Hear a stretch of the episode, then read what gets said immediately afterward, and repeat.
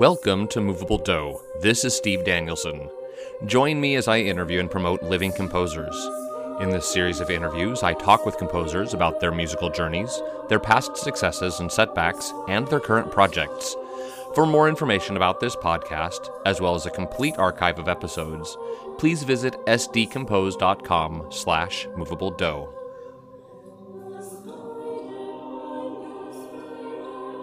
Hey, this is Steve.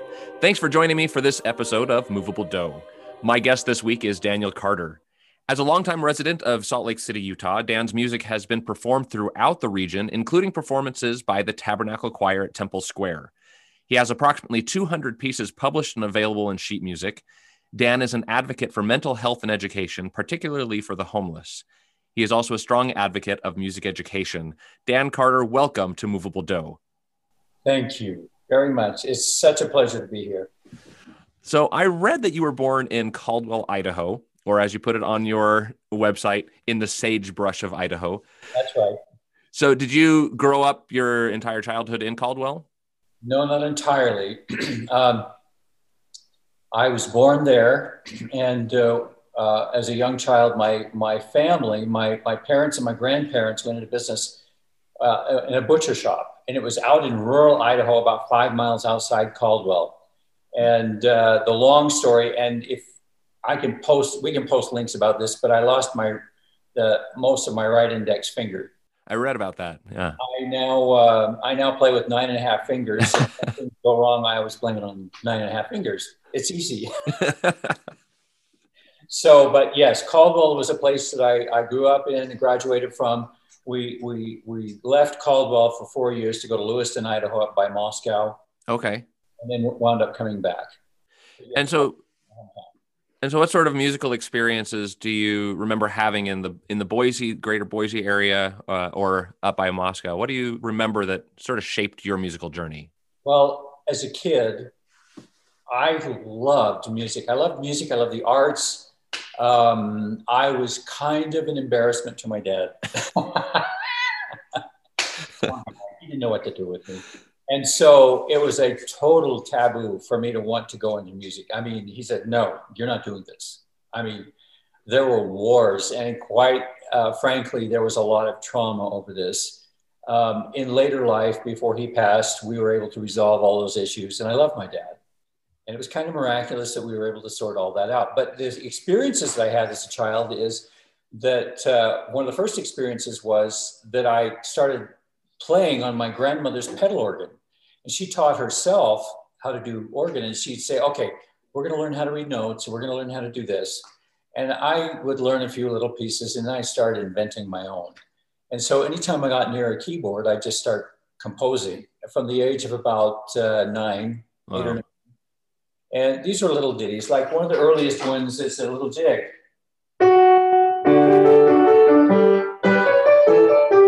I don't know it anymore. it's a simple little jig. And so it's one of the surviving pieces. And when I was 16, I wrote a couple of little lullabies, you know, things like that. Um, the biggest influence for me growing up were two of my ward choir members. And one, one of them was Paulette Apo Stubblefield. She came from the Hawaiian Islands to the College of Idaho in Caldwell, of all places, and studied voice and viola. And then another person, Randy Towery, and uh, Printcraft in Caldwell, Idaho is still running. And Randy and his brother Steve run that. Randy was a genius, uh, still is. Uh, trumpet player, musician, arranger, composer, all of that. And despite anything that my dad said, or you don't have any ability, or um, there's no money for piano lessons, these two people were my champions. And I started composing little bits for the choir to sing once in a great while, the war choir. And, uh, you know, they just said, We know what your dad is saying, but this is your life and you have the capability and you are going to be successful if you follow the path of success. I had no idea how to do that. So those were my early formative years. And, and as a matter of fact, as a tribute to my dearest friend, Paulette, she just passed away about a week ago. And uh, it's a sad and beautiful time to remember her for all that she did for me and also for Randy. Yeah. My mentor. We're still in touch. So, what sort of things did they say would be on the path of success? Well, first of all, I needed to get a good music education. And so my grades, I, I am OCD. Um, I have severe anxiety. I have a lot of complex trauma from my past. And it's taken me a long time to resolve that. And at times I've even wondered if perhaps I might even be slightly, slightly on the spectrum. That's unknown. I just don't know. But I have two grandsons that are, and they're savants, they're geniuses. So the pathway of success was first of all getting a degree, and then from there, most likely teaching. Well, the more I got into education, the more teaching just, ugh. I finally certified for secondary, secondary education, and I taught for seven months in junior high school, and it nearly killed me. so by the time I left, they said, you know, you're only giving us two weeks. We need a month. So they said, "We're you'll, you'll never teach here again because you're not. You're just not." And I said, "Please do me that favor." However, I got a job at the church office building and became the church's music publisher, and subsequently spent 30 years doing that. And so the pathway to success for me was understanding that I really was a composer, and that despite some of the the, the pushback and everything I got, less from other composers and teachers who, who taught composition, more from pianists. Uh, because I only had two years of piano by the time I got to college, I said, "There's no, uh-huh. there is no way you're going to do this." So I was not treated very well by the piano faculty. Eventually, a man named Jerry Harris got a hold of me, and he said, "Look, he was he was a jazz pianist. So he was faculty on jazz piano." He said, "He said, come with me. I'll teach you jazz piano." I went, uh, okay. And I could not improvise. I, to this day, I don't improvise well because I'm so caught up in it, you know, uh-huh. I can't relax and do it. But, um, but he said, you're going to take somewhere over the rainbow, you know the melody, you're not allowed to do any of the traditional chords. You're going to use jazz chords, the tall tertians, the added notes, all of that, the polychords, everything else. And so I did. I was so mortified at, uh, at piano juries that I slaughtered it like I normally did at juries. and they said, uh, we don't know what to do with you. Uh, this is pretty good arrangement, but we don't know what to do with you. So they conferred for a few minutes. They called, called me back and it says, more than anything, you're, you're stressed out and you're afraid to play. I said, just because I've been so humiliated for so long about this. And they said, we're going to give you a chance, but you're going to have to work hard and you're going to have to really, really knuckle down and really show us that you're a good composer and a jazz pianist. So that's how I kind of got through BYU. And I'm not a jazz pianist. I'm really classical, but I can do jazz things if I work on it. Yeah. So as you said, you got your degree from BYU, my alma mater as well. Um, so was it before you got to BYU, or was it one during one of those pivotal moments that you decided that composition was what you wanted to do with your life? Composition was what I wanted to do with my life from the time I was about 10 years old. Wow. I didn't have a plan B. In fact, uh, some of the piano faculty would say to me, So, what else do you do? Do you sing? Do you play an instrument? Uh, not really. Well, what makes you think you're a composer? I mean, I was, I was what? I just gotten off my mission. I was about 22 years old. And, and I said, well, I don't have anything that I can prove to you that makes me a composer except for the stuff that I'm working on.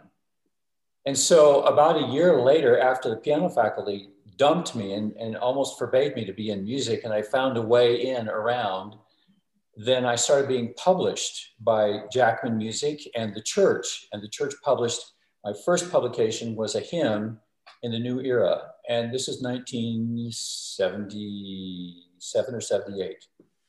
And then I started winning the church music contests annually for ad nauseum years. And so Michael Moody got a hold of me, the chairman of music over the church at the time, and said, uh, "You want to come and be a judge?" And I said, "Do you not want, not want me to enter?" And he says, "No, we want your insight, and uh, we'll see how it goes from there." So I started doing that, and they put me on the church music committee. So I was a member of the church music committee for almost 20 years. That is awesome.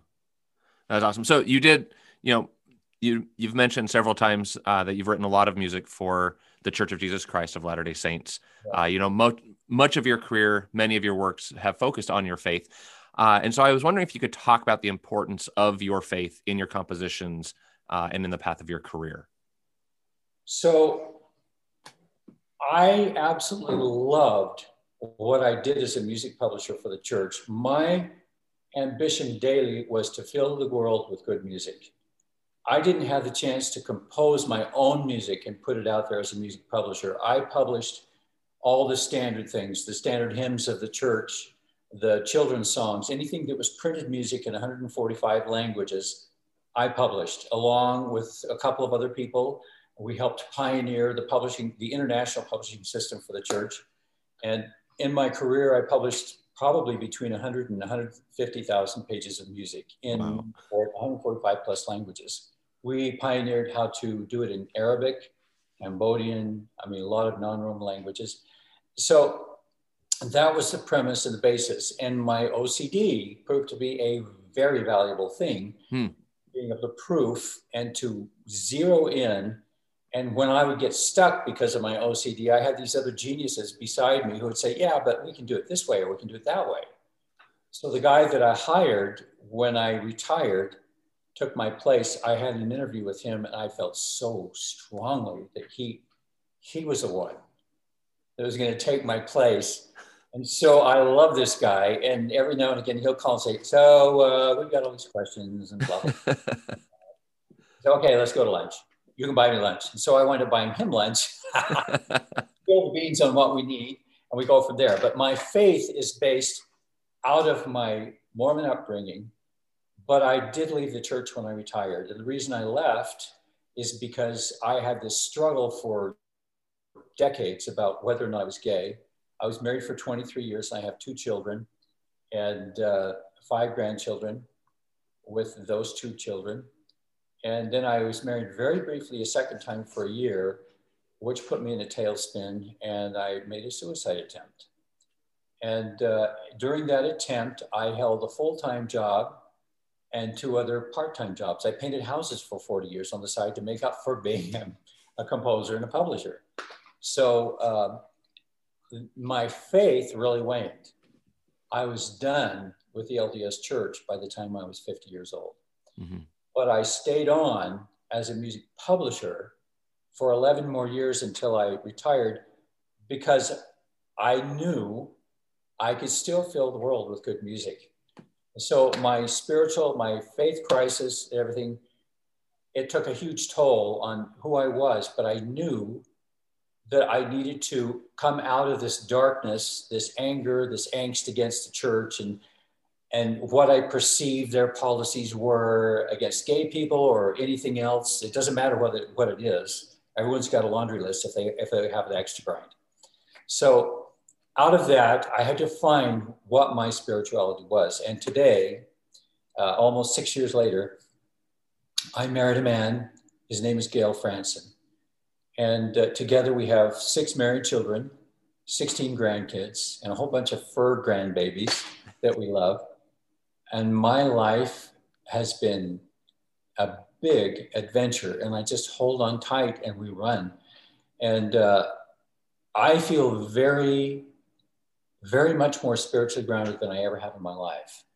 One of the reasons is because I've connected with a few people who have similar philosophical and, and uh, spiritual ideas as myself. And uh, I've come, come to a place of peace with religion and Mormonism. Um, Mormonism gave me a basis, it's, it helped me survive. And uh, so, although I'm not affiliated with the church in any way, I still love the people that I work with. In fact, I tell Ed, I said, I know this is mushy. I know this is weird, but remember, I'm gay and married to a man. But tell everybody there that I love them. so my my mantra is to heal, to help others heal, and to return to love. That's the sum total of all of it. And so I read scripture every day Uh, but now, instead of reading uh, the Bible and other scriptures every day, I read A Course in Miracles. Mm-hmm. And it's shaking me up. It's really transforming my view. And I'm grateful that it is. Sometimes it's even frightening. But when I let go and fall into it, it becomes beautiful beyond comprehension. So, well, thank you. So, I want to go back to your work with publishing music, although more focused on your own music. So, in, in the bio at the beginning of the show, I mentioned that you have around 200 pieces published and available. Yeah. Uh, I saw another site that said you had 350 and another site that said you have 500. So the question is, do you know how many pieces you have out there?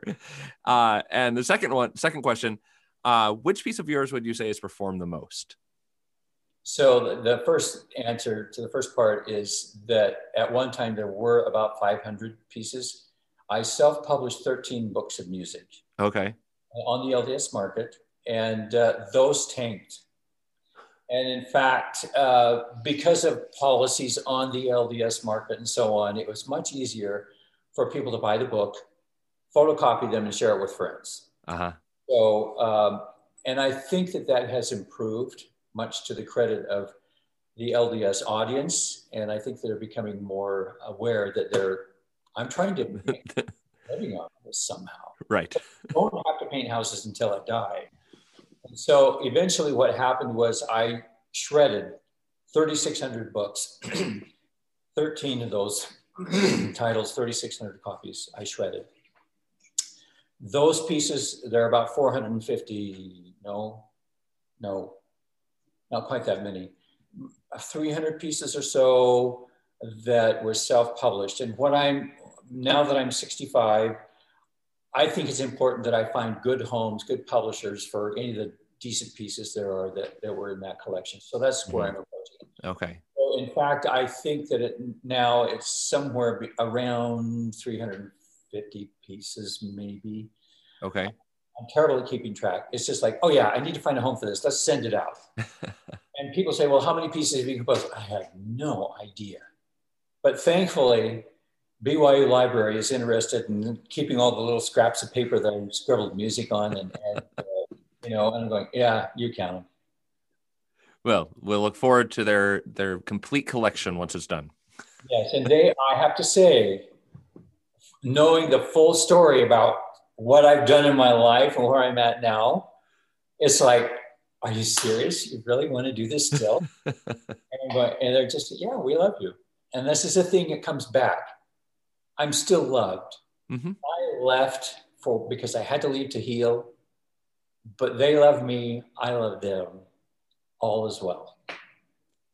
Absolutely. So the second question: Do you know which piece of yours is performed the most? Um, I would juggle the two between "Shine for Me Again, Star Bethlehem" and "Come Unto Him." The one, the piece uh-huh. that you and your group are performing. Right. I wrote uh, "Come Unto Him" when I was 22, right after my mission. And uh, it was eventually published, that was 1978. And uh, it was published around 1982. And it sat around for a while until Ron Staheli, BYU singers, picked it up and they used it as an encore piece and it went around the world that way, which shocked me. and then um, Sherry Audison Bird and I I handed her some music and it had some words, and I said, "This is not working. For some reason, I think it should be a Christmas song. Are you interested?" She goes, "Well, yeah, but it really needs to have a different story. I mean, than a typical Christmas song." So she came up with this storyline about this little shepherd boy on Christmas night saw the star, and then later in life, what happened? It all disappeared. Why is my life in trouble? And then the words come in do not despair, your star is still there. And I'll tell you what, that phrase has been picked up around the world. And I hmm. get emails every year from people who, through their tears, write me their messages of why that phrase means so much. And it was a phrase that I repeated to myself over and over and over again after the suicide attempt. Yeah, that's beautiful. Yeah, that Sherry's words would also help me heal. Yeah, do not despair. Your star is still there. I love that. It's really nice. So, if you could travel back in time Yes. with all the knowledge that you have now and Mhm. talk to your younger self at the beginning of your career or beginning of your education, what advice would you give yourself? Well, that's, I've thought about this a little bit. My parents really did the best that they could. We came, we are a blue collar family. We came from the dust of Idaho. We worked really, really hard. It was absolutely nonsensical for me to suddenly say, I want to be a musician. It was like, who are you kidding? Who are you kidding? We're blue collar. That's that's not what we do. And so they did the best with what they could with this kid who was just like, I don't know what to do with him. And so what I needed to do was rather than to buy in to all of the, uh, we don't do that, we don't act this way, we don't, whatever it is, I needed to be sure in myself. And I would put my arms around that little boy and hug him and say, It's okay. You don't know this yet, but you are fine. And uh, you need to pursue this with the passion that you know is absolutely what you should do in your heart. And uh, the suicide attempt in 2005 reaffirmed to me that I really did need to be a composer. I did not have a plan B. And the reason I didn't is because I was too dumb to give up. too stupid to try to do anything else. But my father handed me a paintbrush and said, You're going to paint houses. And I went, Oh, no. And I did for 40 years. so, and I have to thank my dad. He was so practical. He meant well. And uh, before he passed, we did have a miraculous healing. And uh, I can unequivocally say that I love him. That's fabulous. So, Dan, I know you've been busy in the last little while here, affecting a move to St. George, Utah. Uh, but when you do have downtime, what is it that you like to do to relax? Do you have hobbies or just hang out with grandkids? what? We have a dear neighbor friend, and she roped Gail and I into taking an art class in Helper, Utah. And anybody who knows anything about Helper knows that this fantastic artist colony has arisen there. And for some reason, we drove into there and we drove along the main street and my my husband gail grew up in price which is only six miles away and he says wow this place is really transforming we saw gallery after gallery after gallery so we strolled in one and all of a sudden we became best friends with steve adams and steve is a fantastic artist and steve introduced us to other artists and other people in the community and so from this art class my my husband says, you know, it stressed me out. I thought, oh, this is easy. I can do this. I used to, I got a scholarship, tiny little scholarship in art in college. But so art may be one of them, but he's being very skeptical. Netflix is a great downtime. Um, as long as, as long as I have this piano, because I didn't have a piano for over 10 years. This came about after we got, uh, just before we got married. Uh-huh. And I wept when he bought it. But so the downtime is in the evenings when Gail comes home, he's a real estate agent. Um, I play concerts. Nice. Sometimes I open the patio doors and the neighbors will shout, open it more. I'm saying, no, because I'm practicing and I'm composing and you really don't want to hear this. and so uh, we do things like that. We love to host evenings with, with dinner and music the pandemic killed that. Mm-hmm. But we're getting back into that. And it's the most glorious evenings. We have listeners, we have performers. Doesn't matter what you do. We do bluegrass, we do comedy, we do everything. And uh, they suffer through whatever my newest invention is, which I can't play. Not a practice time. All right. Well, we're going to take a quick break. And when we come back, we will listen to some of Dan's compositions.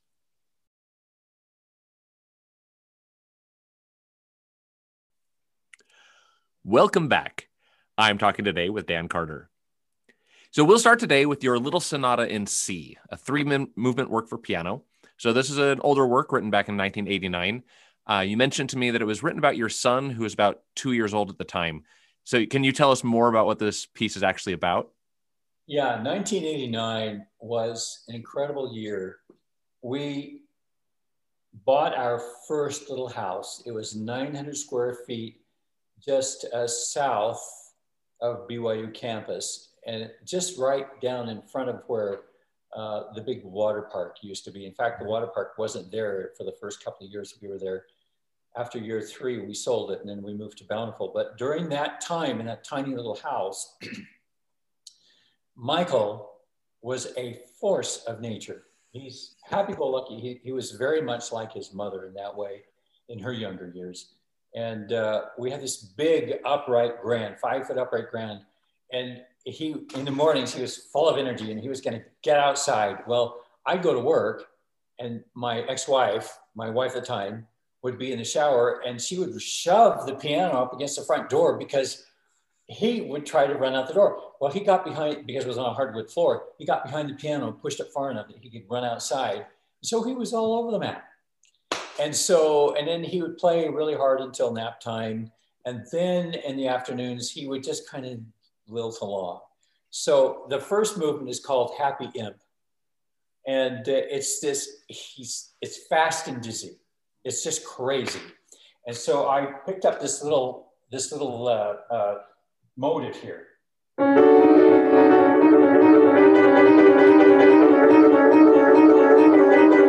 I'm not playing it very well. But it's this crazy little chromatic thing and, uh, and, and, it goes back and forth. And so that was the first movement. And then the second movement was fun. Uh, it's called the Nap. And it's based on this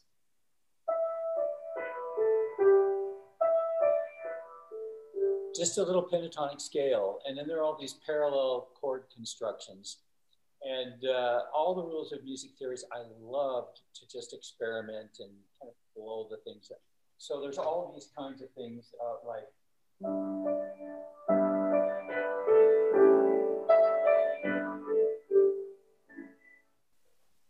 And, uh, and it goes on from there. And so, uh, but the, the right hand is in three four time. The left hand pretends to be in four four time. So it was easier just to do the ties in the left hand, and it was fun. It was just a fun experiment. And there's also whole, whole tone scales and things like that. And in the last movement, at play, it's this trippy little 10 8 thing. 1, 2, 3, 4, 5, 6, 7, 8, 9, 10. 1, 2, 3, 4, 5, 6, 7, 8, 9, 10. So it's a 6 plus 4. Mm-hmm.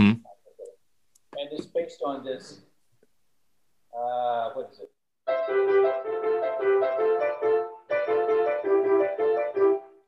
You know, this, this, this parallel third constructions, and there's all kinds of soft dissonance, and there's these little, it's, it's like the kid is just lilting through the afternoon, you know.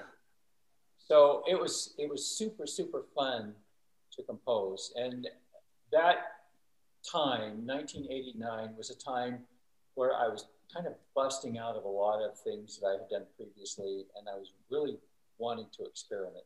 Uh-huh. So the sonata is one of the things that I've really enjoyed from that era. And I also did this mammoth setting of the Articles of Faith, which are the 13 Articles of Faith that the LDS Church uh, now uses basically as scripture.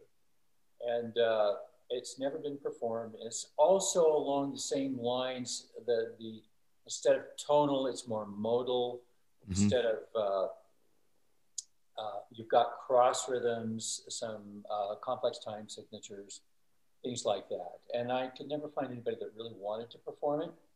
I don't think it was that terribly difficult, but it just didn't seem. I think part of the hesitation was that this was a little too progressive for something uh, of this type of a, a text. Right. Okay, well, we are going to take a moment here and we're going to listen to a Little Sonata in C.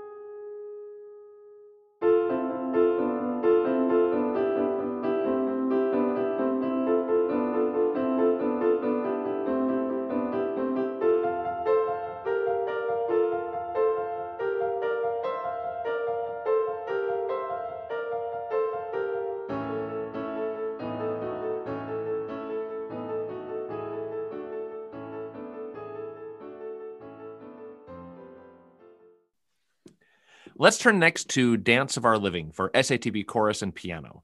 So this is a new work uh, yet to be premiered, correct? That's correct. Uh, so you wrote this in collaboration with British lyricist and librettist uh, Euan Tait. So how did you connect with him for this project?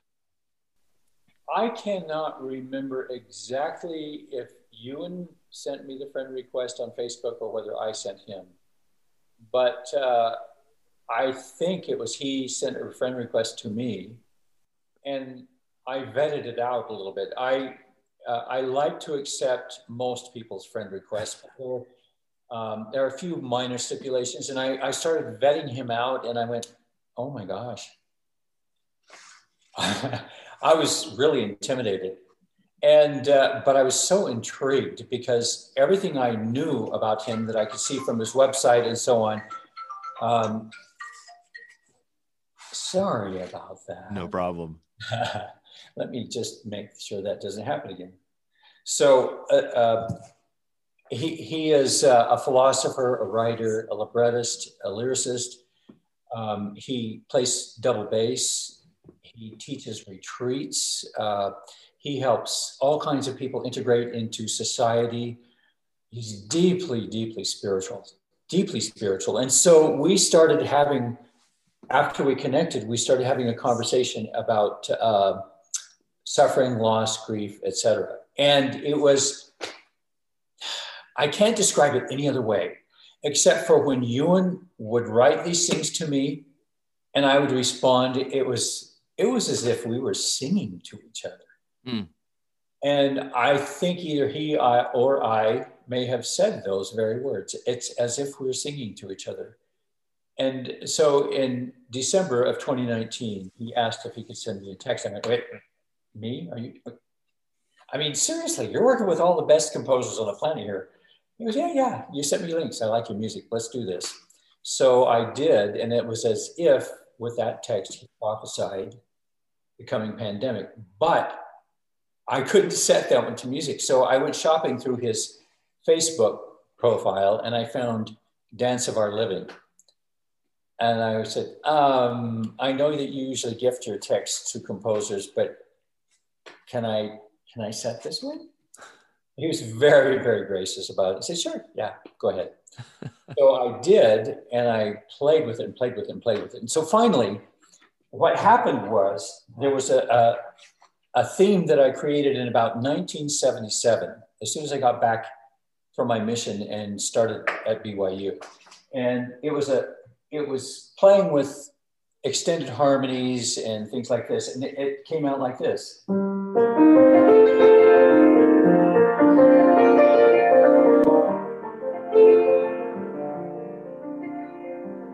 I added a melody. Oops.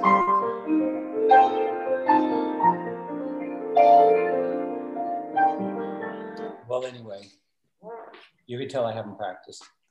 But uh, so uh, what I did was I kept, how can I extend this further? Because I never know, I never knew how to extend it or keep it going. But Euan's text really delivered. It delivers a new dimension. And um, there's a section in there. Um, yeah, I actually have the text in front of me. And since we do only have a, a MIDI recording, would you mind if I just read the text real quick? Sure, yeah. It's okay. this idea that uh, the storms, uh, and it, I'm just getting to it, and it says, um, Oh, dance of the storms of the world to you, dance, dance of our living. But it's the first time that anybody has put storms in an aspect of a part of the beauty of our living. We always think of storms as negative, and Euan transforms these things into something far more beautiful and complex. Okay, so I'm going to read the the full poem here. Uh, peace of the breath of the world to you, peace, peace of its breathing, dance of the storms of the world to you, dance, dance of our living. May light play around you like laughter, like a little child, and may you receive and nurture the quiet gift of all that is human. Love return again. So be it. Amen. So, in addition to this wonderful text that acts as a blessing upon the listener, I love that piano work with that undulating uh, movement uh, in the piano. So, sort of what mood or energy were you hoping to create with the piece as you were writing? Um, it, it is a blessing, but to me, I don't know why I feel this, but it almost feels like a lullaby that we're being held in the arms of the of our higher power of, of God of uh-huh. of uh, the atoning one whoever it is and they're saying, the storms are beautiful too. This is the dance of our living. This is, you know, the breath, the breathing, it's all of it. It's just, it's, and so I wanted this feel of this, this gentle swaying yeah. going. And then uh, this traveling adventure on harmonics and things like that. It, it turned out to be, I like the piece a lot. I'm not sure that other people will. Um, I just don't know yet. All right. Well, let's take a moment and we'll listen to Dance of Our Living.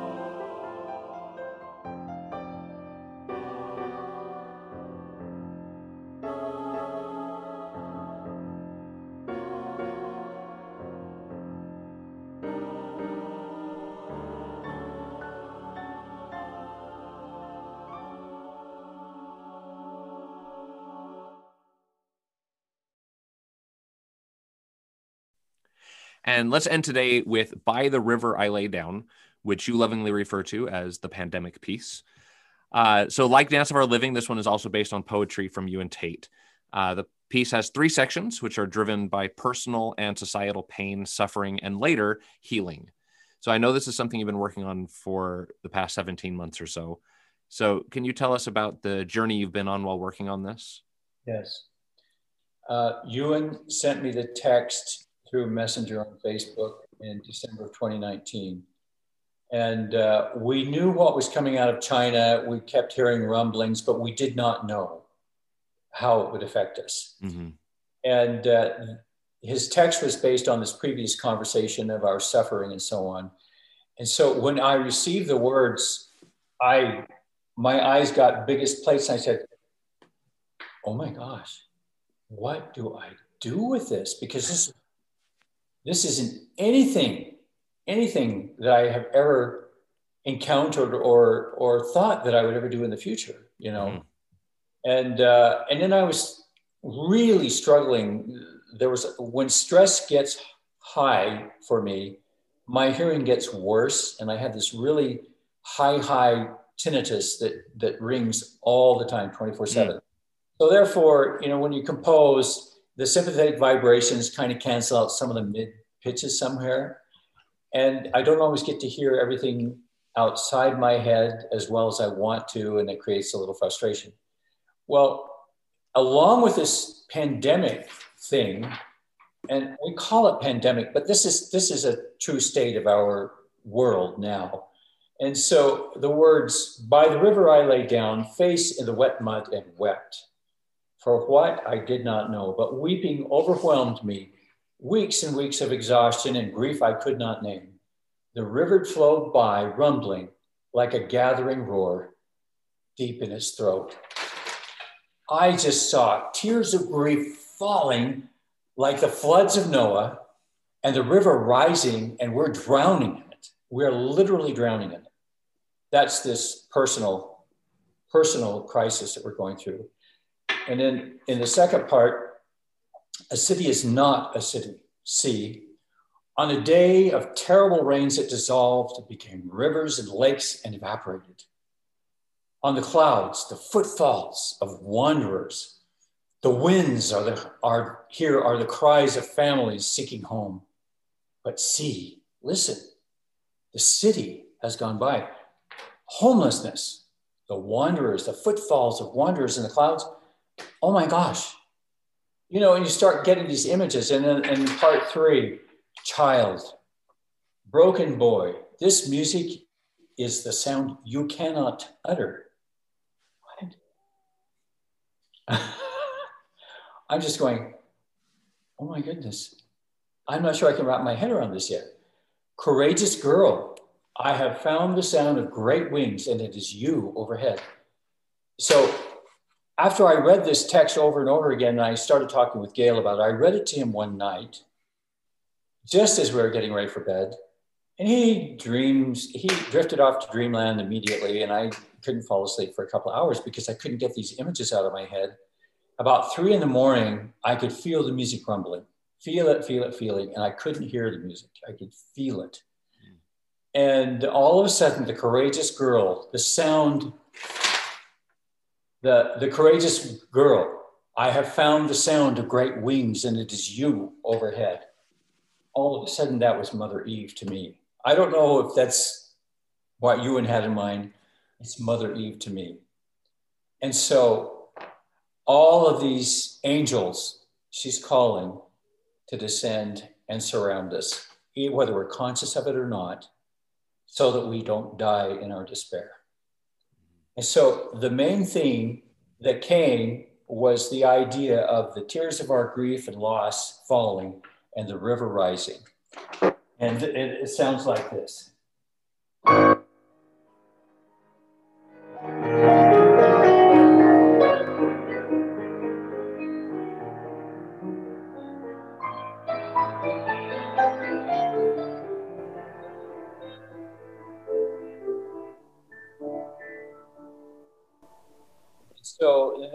Comes in during the, the first section a few times. and then it comes in one final time at the end after the presentation of the courageous girl. And it becomes it becomes hope. And so it sounds like this.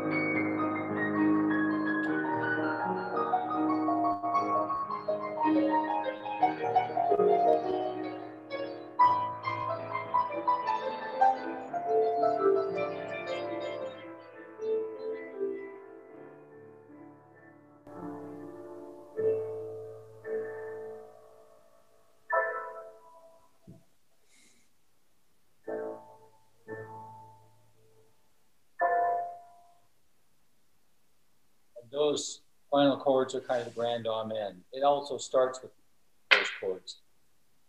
It's an amen, it's so many things. And so the depth of this piece can be uh, felt on a secular basis as well as a deeply, deeply spiritual basis.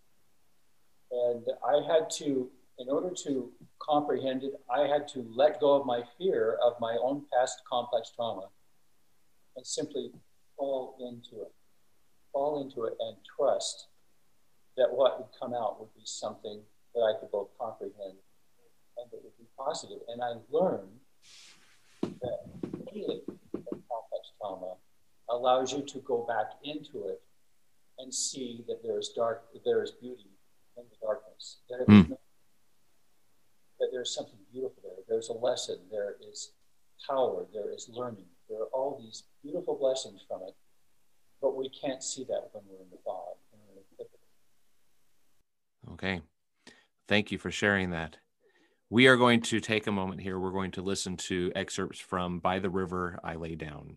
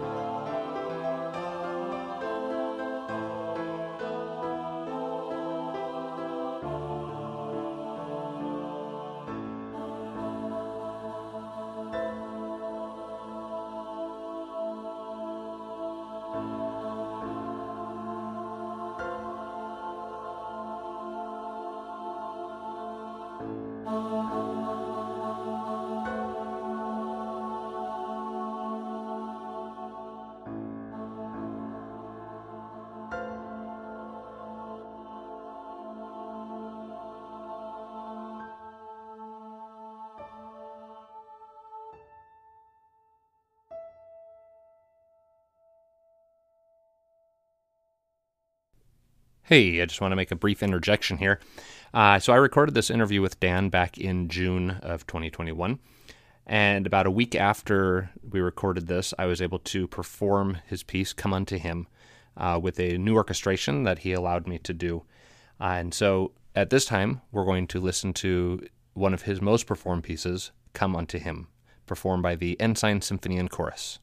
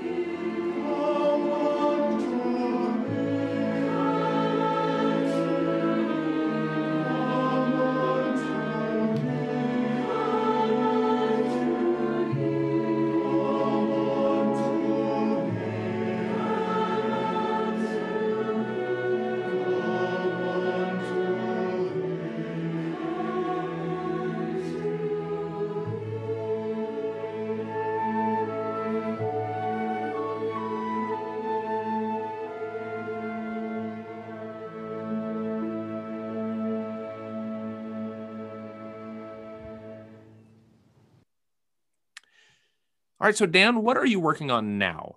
Uh, do you have any upcoming projects after your pandemic piece is completely finished? Um, you know, I threatened to write a mass, and I kind of gave up on it because uh, the pandemic was incredibly difficult for me with my OCD and everything. But I learned a lot. Um, I learned by around uh, May of last year that I could negotiate this. I would go to the store and OCD, masked, gloved, everything, come in with groceries. I would sterilize everything, get rid of the grocery bags, and then I would drop all my clothes and go up to the shower, and, and I would cry for no reason because it was just so stressful for me. And crying was just a relief. Mm-hmm. Well, I got used to the rhythm of it. And so I thought, I need to write a mass. And the reason I, I wanted to do that is because uh, Gail and I have aligned ourselves more commonly with, more often with the Episcopal faith. And we've raised money for Hildegard's Pantry here in Salt Lake City, which is a homeless uh, food pantry with the, the Episcopal Cathedral. And, um, and, and so I thought about writing a mass. I shelved it. I'm starting to have this little bit. And the reason the reason the mass is important is because of the structure of it, the, the ritual behind it, uh, the, the basis for which it allows us to uh, uh, uh, uh come to a place of stillness and commune with God. Mm-hmm. And so my approach was going to be from the outside in. Usually the mass is from the church to the audience. This is from the audience, those who are coming to mass into the church they're stressed out. We're in a pandemic. I lost my job. I'm homeless. And so, how do you say, I believe in God? Well, I think I believe in God. Today, I'm not so sure. So, the basic tenets of religion. And so, as you go through the Mass with these doubts, how do you instill peace again?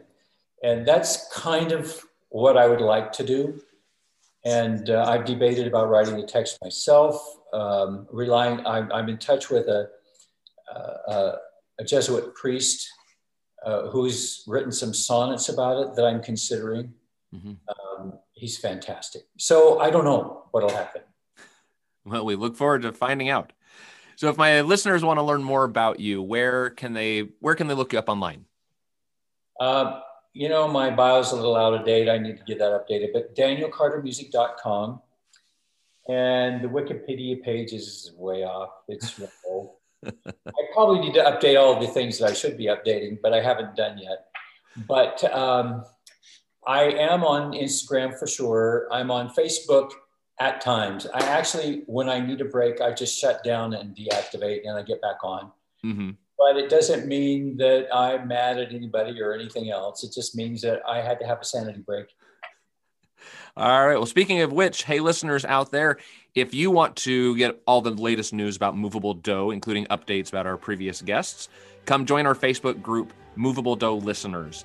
You'll get all the top content about your favorite composers. Uh, and Facebook isn't your thing. We are also on Instagram at Movable Do Podcast.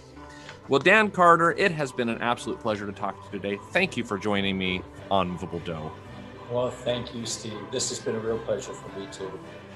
My guest today was composer Daniel Carter. If you have a recommendation for a future guest or an idea for the show, please email me at movabledo at gmail.com.